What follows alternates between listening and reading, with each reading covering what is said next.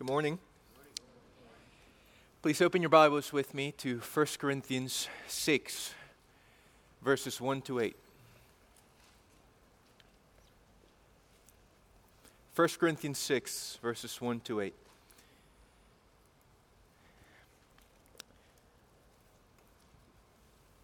And Read with me.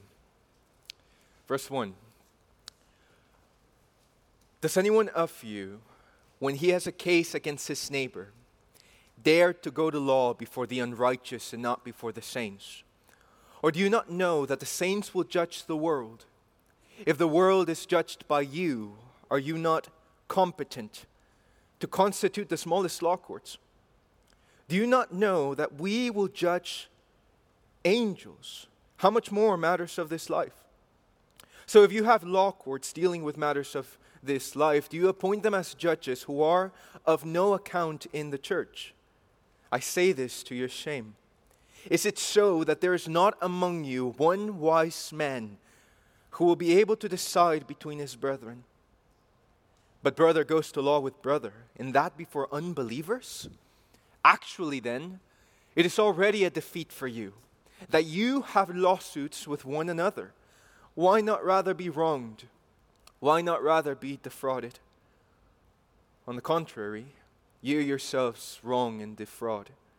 You do this even to your brethren. Pray with me. Lord of our salvation, we praise you and we thank you that you've brought us together again to study your word. Oh God, apply this to our hearts, we ask you. Let us understand this text for your glory and for the sake of your Son. In Jesus' name, amen. amen. In 2009, Jesse Dimmick, a, uh, a fugitive with murder charges, kidnapped a couple and then fell asleep where he was hiding them. The couple was then able to escape while he slept, and once they had escaped, they decided to sue uh, Jesse Dimmick for kidnapping them. Um, in return, what Jesse Dimmick tr- decided to do was to countersue them for, for escaping and ruining his plan. Uh, as if, well, if you hadn't escaped, we wouldn't have this problem in the first place. um, and if you think that's a strange lawsuit, let me give you another one. In, in 2012, a husband sued his wife for giving birth to a very ugly baby. and uh, he blamed his wife for the ugliness of their baby uh, because he said she had lied about her, her cosmetic history and that she, he actually won the case. She was forced to pay him $120,000. Um, in the United States alone, there are over 40 million lawsuits every year. And unfortunately for the Corinthians, things were worse in Paul's time. They had never heard of such a thing as turning the other cheek or running the extra mile or, or uh, placing the interests of others above your own. In fact, humility in that time was seen as a, as a shameful thing, it was a lowering, degrading thing. In fact, the word for humility in the Greek is literally means lowly. And it was used to speak of slaves, of people who, who uh, had no value, no worth, no social status. That's what humility was to them. What was exalted in that day was, was pride. To think great thoughts of yourself and to have self confidence in your victories over your enemies. In fact, winning or gaining justice was rarely the, the purpose of lawsuits. But gaining honor in the eyes of the world, gaining respect in beating down your opponent regardless of, of what happens to them. That's what was exalted. And so, um, therefore, because money was not the goal many times, unlike America, where usually it's, it's poor people who sue the rich people in order to get all their money, in their time, it was actually the rich people who sued the, the poor people because it wasn't money they were after, but it was respect and honor in the eyes of the world as they destroyed their weak opponents. That's the world that these Corinthian believers had grown up in. And, and Paul writes this passage to, to rebuke the Corinthians because unfortunately they hadn't parted ways with the world and they were actually suing each other, brother against brother, sister against sister, in court. And to do so, they were going to secular courts, to unbelieving judges to sue each other. That's what this passage is about. 1 Corinthians 6, verses 1 to 8, gives us the Corinthians' three levels of failure to resolve their issues, which will help you fix your problems with believers in God's way. I know that sounds confusing. Let me say it again. 1 Corinthians 6, verses 1 to, 1 to 8, gives us, teaches the, the Corinthians' three levels of failure to resolve their issues, which will help you fix your problems with believers God's way. That's what we're going to learn today. Now, the, te- the text is made up of, of nine questions that seek to tackle this issue. And, and I call them levels because each point gets worse than the previous one. Now, they're in question form because Paul is just in shock that the Corinthians were doing this. I, uh, I was tempted to title this message, What's Wrong with You People? Uh, in fact, you can, you can just say that's the title. And that is because if R.C. Sproul was, was writing this passage, he would just replace all these questions with that statement. In all of this, Paul is just simply saying, What are you doing? What is wrong with you people? So let's begin with the first level of failure to resolve their issues.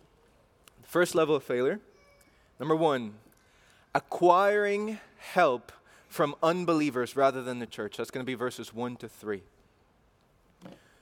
Verse 1 Does anyone of you, when he has a case against his neighbor, dare to go to law before the unrighteous and not before the saints?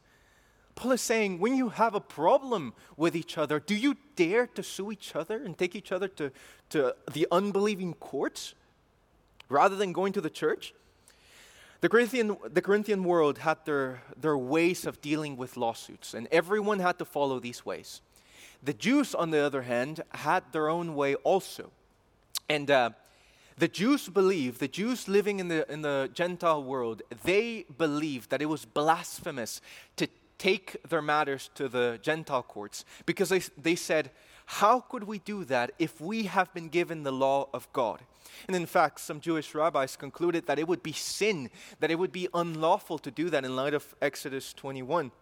And so they were so adamant about this that the Romans decided to allow them to have their own uh, synagogue courts where they could resolve their issues. And they, they didn't have to go to the Gentile authorities. Now, the Corinthian believers would have probably been able to have their own church courts also because they would have been seen as a Jewish sect. And so legally, they would have been able to resolve their issues at church. But they were still deciding to go to the un- unbelieving world to do this. And so, Paul is saying, in light of that, how, how, dare you do that? How dare you go to law before the unrighteous and not before the saints? Now, notice in the verse that uh, Paul uses the terms that Paul uses to describe the pagan judges. He calls them the unrighteous. And in contrast to this, he calls the church the saints. He is using words that place these two groups as complete opposites. The world speaks about racism and classes of groups. Well, the Bible says there's only one human race and two groups inside of that human race the saints, who are the children of God, who love God, and the unrighteous, who are the children of Satan, who hate God. And Paul is saying, How dare you go before the unrighteous who hate God, and not before the saints, and not before the church? How dare you go with the children of Satan who don't have the mind of God, who don't, haven't received the Spirit of God? It's ludicrous. The church has the mind of God, the blessings of God, the gifts of God, the Word of God. Is the church not enough for you? Is God not wise enough to help you resolve your problems? That's what he's saying. What is wrong with you people? And so, guys, we need to understand this. A judge or any person in power who does not know the Lord, who does not know the Bible, will never be able to preserve God's law. It's like that, uh, that judge on TV, uh, or it went viral, that judge who was asked in court, What is a woman? Y'all remember what she said? She said, I don't know, because I'm not a biologist.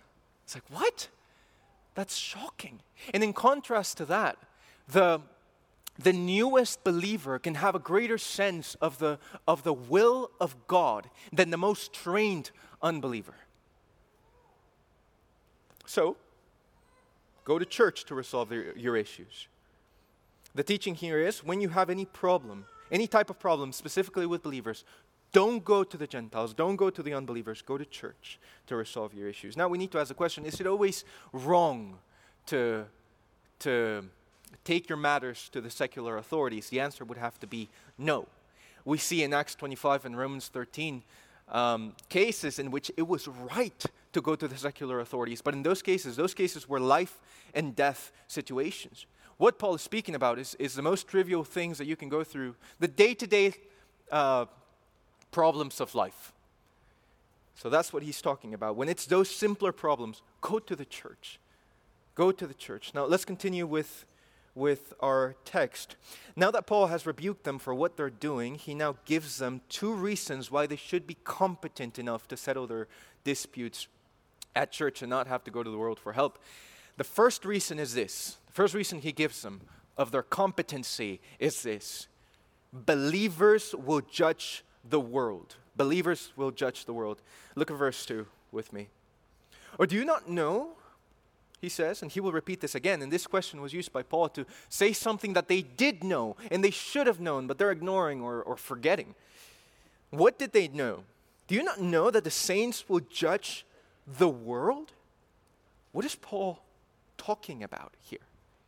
He's saying that when Christ comes back to establish his millennial kingdom, some way, somehow, believers will share in his authority to rule over the nations. Now, you may ask, well, how will this look like? Because this is talking about you too. If you're a believer, when you're glorified, you will judge the world. Okay? So, how will this look like? Well, there are many different uh, interpretations, uh, but there is one that makes the most sense to me. Um, the Bible seems to speak of two types of people entering the millennial kingdom the glorified saints who died throughout history in the Lord, and they will be glorified, perfected there, and humans, fallen humans, who entered the great tribulation, were converted through the tribulation, and survived the tribulation, and are now entering the millennial kingdom as, as humans. And so, two types of people entering this perfect world, yet unfortunately, the humans will have a fallen nature. And they will have children and reprocreate the world and repro- uh, repopulate the world. And their children will have to be saved, just like you and I have to be saved. Um, Revelation 20 says that at the end of the millennium, there will be so many of them that chose not to believe in Christ that when Satan is released, he will deceive the nations and will, will create what you could call the, the last battle between men and Christ. And it says that God will pour out fire from heaven and consume them all. And so, in between this time, during the millennial period, where there will be great, a re, great repopulation of humans, there will be a need for guidance and government. And the question that Paul answers here is who will provide that guidance and government? To, to whom will Christ delegate his authority? And he's saying, to you.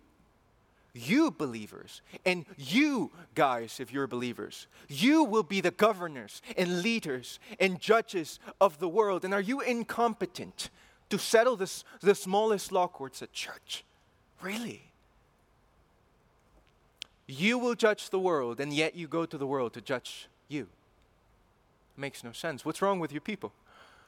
Um, the second reason why they should have been able to settle matters in the church is that believers will not only judge the world, but, second reason, they will judge angels. Look at verse 3. He says, do you not know that we will judge angels? How much more matters of this life? Although there are different interpretations to this text, the word for judge, krino, uh, speaks of authority over someone. And Hebrews 1 4 says that angels are ministering spirits to serve the saints. So, again, in some way, somehow, we will share in the authority of Christ over the angels. To, they will serve us and help us to, to accomplish what Christ desires us to, to accomplish in the new, in the millennial kingdom. And again, Paul is saying, You're destined for this, and you, you're incompetent to settle the most trivial cases at church. And when he says uh, the word incompetent or not competent, look again in verse 2. Um, the, amp- the answer implied is, is no. Uh, you, it's not that you're incompetent, you are competent. You were, you, you were born again. God saved you for this great destiny that you have. You are competent. God will strengthen you. You should have been able to do this. Now, uh, what Paul is saying is similar, similar to the teachings of Bathsheba to her so- son Solomon in Proverbs 31. And you can turn there. We're not going to spend too much time there, but um, if you want to see what she says, Proverbs 31 is a chapter that was that uh, has the teachings, records the teachings of Solomon's mother Bathsheba to her son, who is destined to be a king. Chapter 31, verse 4. Verse 4. It says this. It is not for kings, O Lemuel. Now that's another name for Solomon. It is not for kings, O Lemuel. It is not for kings to drink wine or for rulers to desire st- strong drink. Why is this? Verse 5 For they will drink and forget what is decreed and pervert the rights of the afflicted. She's essentially saying, Solomon, live according to your destiny. You are destined to be a king. And it is not for kings, O Lemuel, to do certain things. And so Paul is saying the exact same things. It is not for saints who will judge the world and angels to do certain things. It is not for saints to be incompetent, incompetent to not open the smallest law courts at church and to have to go to be judged by the world. So live, live according to your destiny. Or for you people who play sports, uh, he's basically saying start, start playing according to the jersey you're wearing. This is what you were made for. So the first level of failure was acquiring help from unbelievers rather than the church. The second level is this appointing unbelievers to judge over the church. Appointing unbelievers to judge over the church. And that's verses 4 to 6. Paul is going to tell them now that setting a law, a law court in the church is not enough. It is not enough. You must now appoint faithful judges. But look at what they did. Verse 4. So if you have law courts dealing with matters of this life, do you appoint them as judges who are of no account in the church? The Corinthians were saying this oh, okay, we can't open our own courts. Uh, I mean, uh, we can't go to the Gentile courts. We'll open our own. That's fine. We'll just appoint the same guys. And you say, well, that's smart. You're doing the same thing as if you were going to the Gentile courts, just worse, because now you're setting unbelievers as leaders in the church. No, he's saying, kick them out and place judges who know Christ and his word. Now, who were these people who were of no account in the church? Or in other translations, it says that these people were despised by the church. Who were these people? Remember, in this culture, the people who were, who were elevated to the highest positions of authority uh, were the wealthy and renowned. And so, what the church is basically doing is basically not leaving those standards of the world and bringing them into the church. And they're saying, well, who is the, the most popular, wealthiest, the guy with the most power? Let's set them up. They're not asking who's the most biblical, faithful, qualified elder man that we can set as judge, as a judge over the people. They're not asking that. And unfortunately, it was, it was these, these people, these people who are despised or of no account in the church, um, who uh, worshiping the idea of money and or honor primarily, they were the ones that cho- showed uh, partiality and preferred the rich over the poor, and who, who took bribes and who were who were uh, wicked and looked down upon upon the weak. And so Paul is saying, don't just open law courts at church, but get the right leaders. Now he continues, verse five. I say this to your shame. Is it so that there is not among you one wise man who will be able to decide between his brethren? Paul is being sarcastic here. If you remember the first chapters of 1 Corinthians, the Corinthians thought they were the wisest people on earth. And now Paul is saying, wait a second, is there even one wise man in this place who can do something? And he's probably saying this because he, want this, he wants this to be sort of like a, an eye opener for them, for them to say, wait a second, we're not as wise as we thought we were. Now, continue reading with me. Because there are none of these biblical men, he says, verse 6, but brother goes to law with brother, and that before unbelievers? So there was this unity and murderous hatred in the church, and they were going to unbelievers for help. Why? Because faithful men, because of the lack of faithful, wise men, or because of faithful men who were not doing their job. If there were any of these men in the Corinthian church, they were not doing anything about these lawsuits, and were not, they were not doing anything about these evil judges being placed in authority. And so Paul is saying, Is there one wise man in that place? And if there is one wise man in, in that place, are they awake? Are you seeing what's happening? Why are you not doing anything? This was the same uh, problem they had in the last chapter with the man committing incest. It's like, where was church discipline there? Where's church discipline here? Where are the wise men in the church? And as, uh, as an application for us, we learn here that when you have a problem, it is not just about going to church for help, but it's also about who you ask for help at church. Who is it that God wants you to go to for help at church? Does He want you to seek the most popular people, the most talented, the funniest person that can help you? Does He want you to go to your, to your best friend that comes to church with you, even though he doesn't know anything about the Bible? Is that what He wants? No. No. You need to seek, when you have a problem, especially with believers, you need to seek the most faithful, wise believers at church and ask them for counsel. Look at the people who know their Bible best and who live it out more, the most faithfully. Those are the people you need to gain your counsel from. And if I may encourage you guys, don't wait until you have a problem for you to seek these types of people. Look for the wise men and women at your church and ask them to disciple you, if I may encourage you. Ask your group leaders to take you through partners. They would love to do that. Proverbs says that uh, foolishness is carried in the heart of, the, of a youth, basically saying that you were born a fool. How do you grow? In contrast to that, the righteous grow by walking with the righteous. So go and find these people and gain your wisdom and counsel and help from them.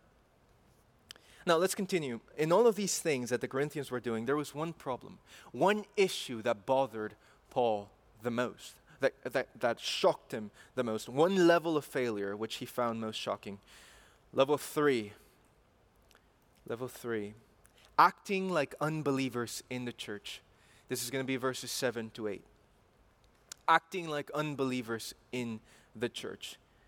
In what way were they doing this? In what way were they acting like unbelievers in the church? In that they were suing each other in the first place. They were suing each other in the first place. Look at, look at what he says in the next verse, verse 7.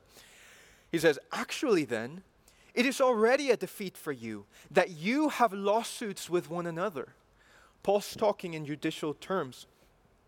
He's saying you're so focused on winning and defeating your brother. Guess what? You've already lost the case.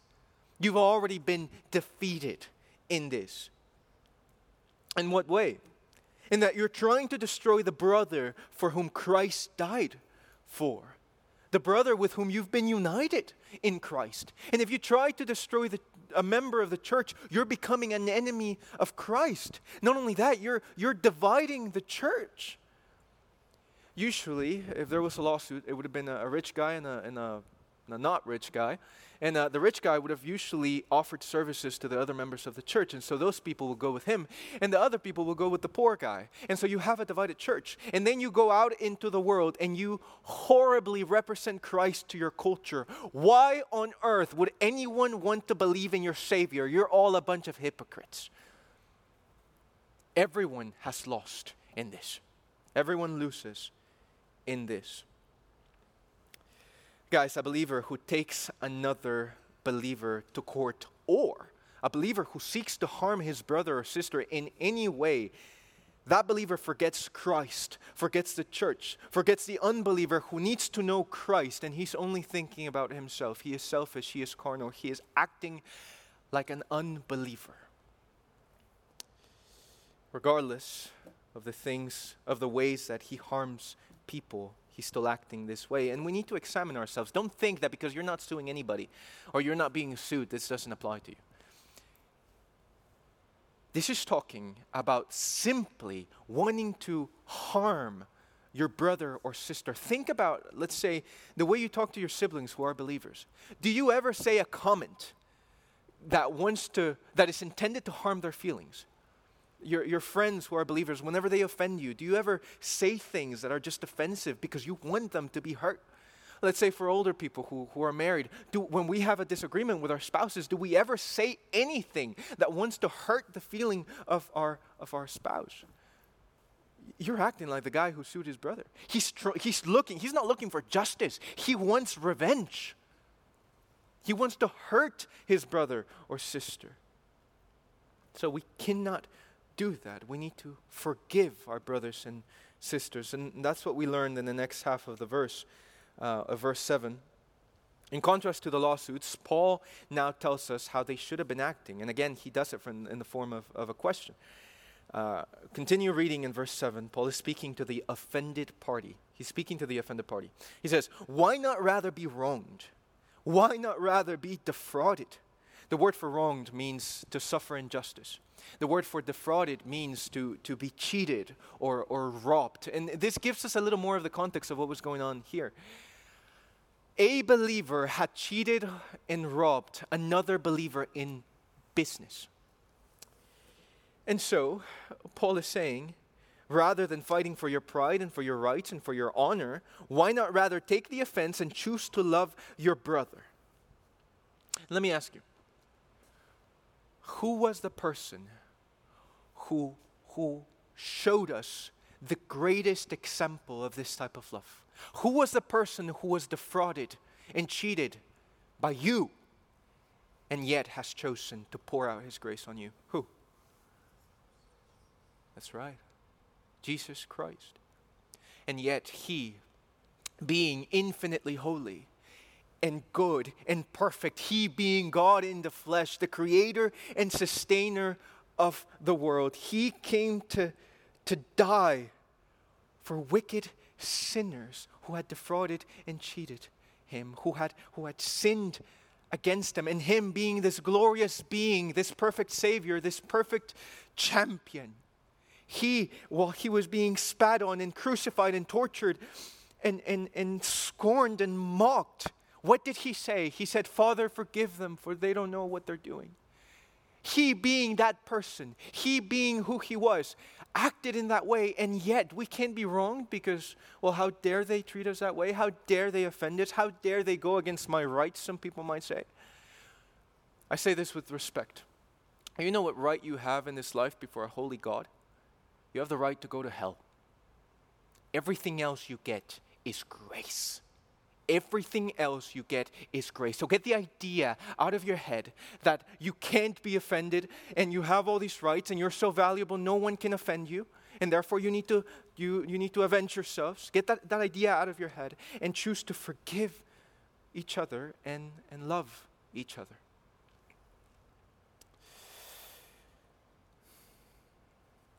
Now, this does not mean that after you've forgiven people, you need to be best friends with them and it does not mean that a person will have to stay in an abusive relationship because, hey, you need to forgive and love your, your, your brother or sister. No. It just simply means that to the degree that you can, you forgive that person and that you don't hold bitter roots in your heart against them.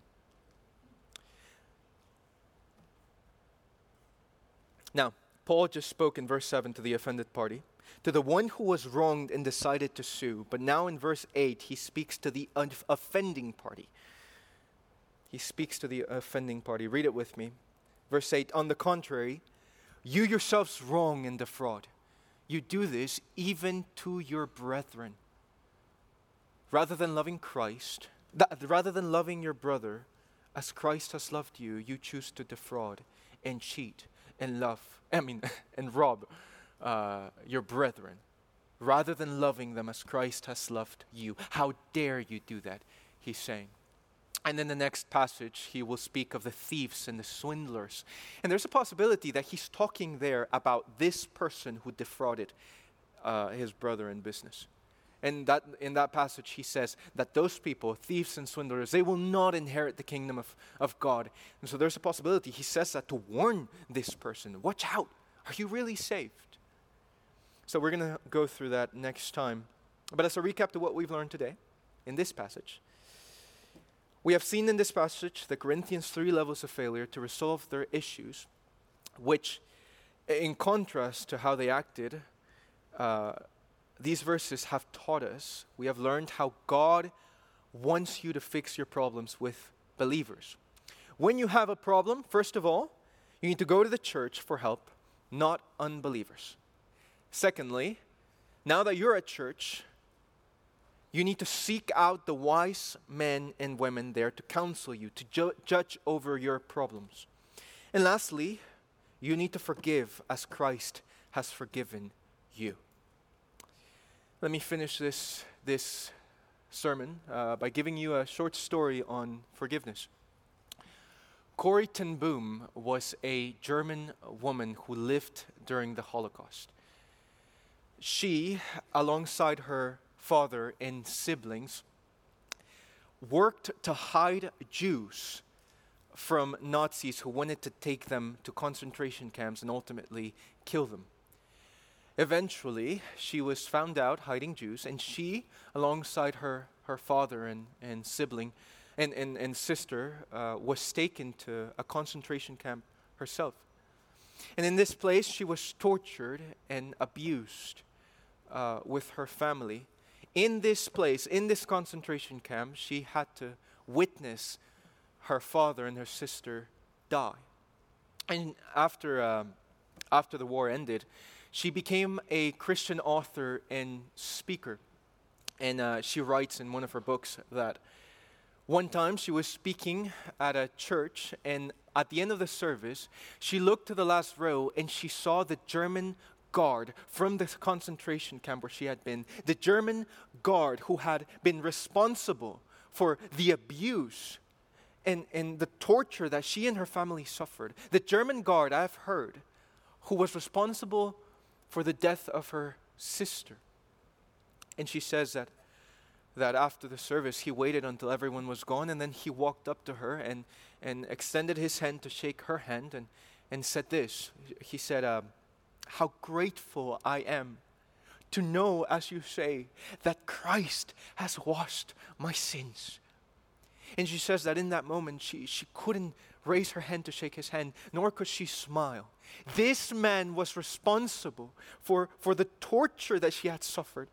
He had, he had tortured and abused and mocked and killed her family. How could I forgive this man?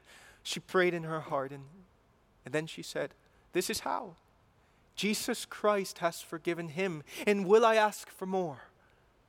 And so she says that uh, she prayed for strength, and the Lord gave her strength, and, and uh, she smiled at him, shook his hand, and forgave him of everything he had, he had done. And I say this story because um, that is, I say that story to say that is the, the forgiveness of a Christian. That is a forgiveness the Corinthian believers should have shown, should have shown each, each other. And that is the forgiveness that God commands you to have with each other. And again, how do we have such forgiveness? By having your eyes, by fixing your eyes on the Savior who has forgiven you of every sin and has saved you. Pray with me. We thank you, O Lord, that in you we have the perfect example of forgiveness. We thank you, O Lord, that you've forgiven our sins, that you have washed us of all of our sins. You are infinitely holy. We have sinned against you to, the, to a greater degree because of who you are than that German guard sinned against Corrie ten Boom. And yet you saved us, and yet you came down to earth to die in our place, to redeem us, to give us eternal life. Oh Lord, help us understand that. Fix our eyes on, on Christ. Grant us wisdom to settle any issues we may have and, and to do so according to your, to your ways. Grant us greater understanding and awe of your love.